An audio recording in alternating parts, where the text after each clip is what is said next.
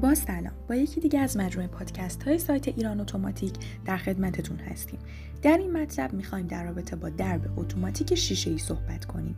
درب اتوماتیک شیشه ای همانطور که از اسمشان پیداست از جنس شیشه هستند و به صورت خودکار باز و بسته می شوند و زینت بخش نمای بیرونی ساختمان هستند.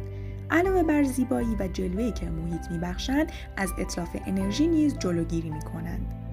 درپای اتوماتیک شیشه‌ای نوعی از درپا هستند که برای مکانهای پر رفت آمد مورد استفاده قرار می‌گیرند و توسط سنسورها و چشمی که در بالای درب تعبیه شده است باز یا بسته می شوند.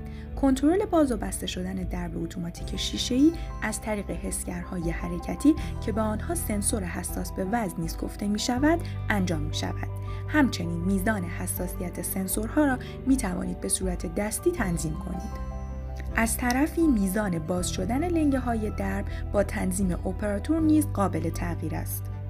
در رابطه با قیمت دربهای اتوماتیک شیشه ای لازم است بدانید از آنجایی که این دربها شامل انواع مختلفی می باشند به همین دلیل از قیمت ثابتی برخوردار نیستند و میزان قیمت آنها به عوامل مختلفی از جمله اندازه درب، نوع فریم درب، قابلیت ها و اجزای درب، میزان گارانتی و خدمات پس از فروش بستگی دارد.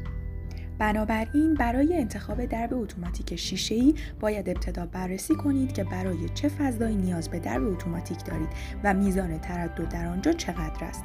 ممنون از توجه و همراهیتون.